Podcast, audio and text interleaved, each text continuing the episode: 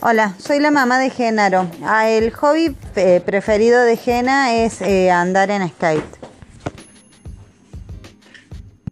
El skate es un deporte que hay que tener muchísimo equilibrio y no caerse. Al skate se lo consideró un deporte el 26 de noviembre del año 2017.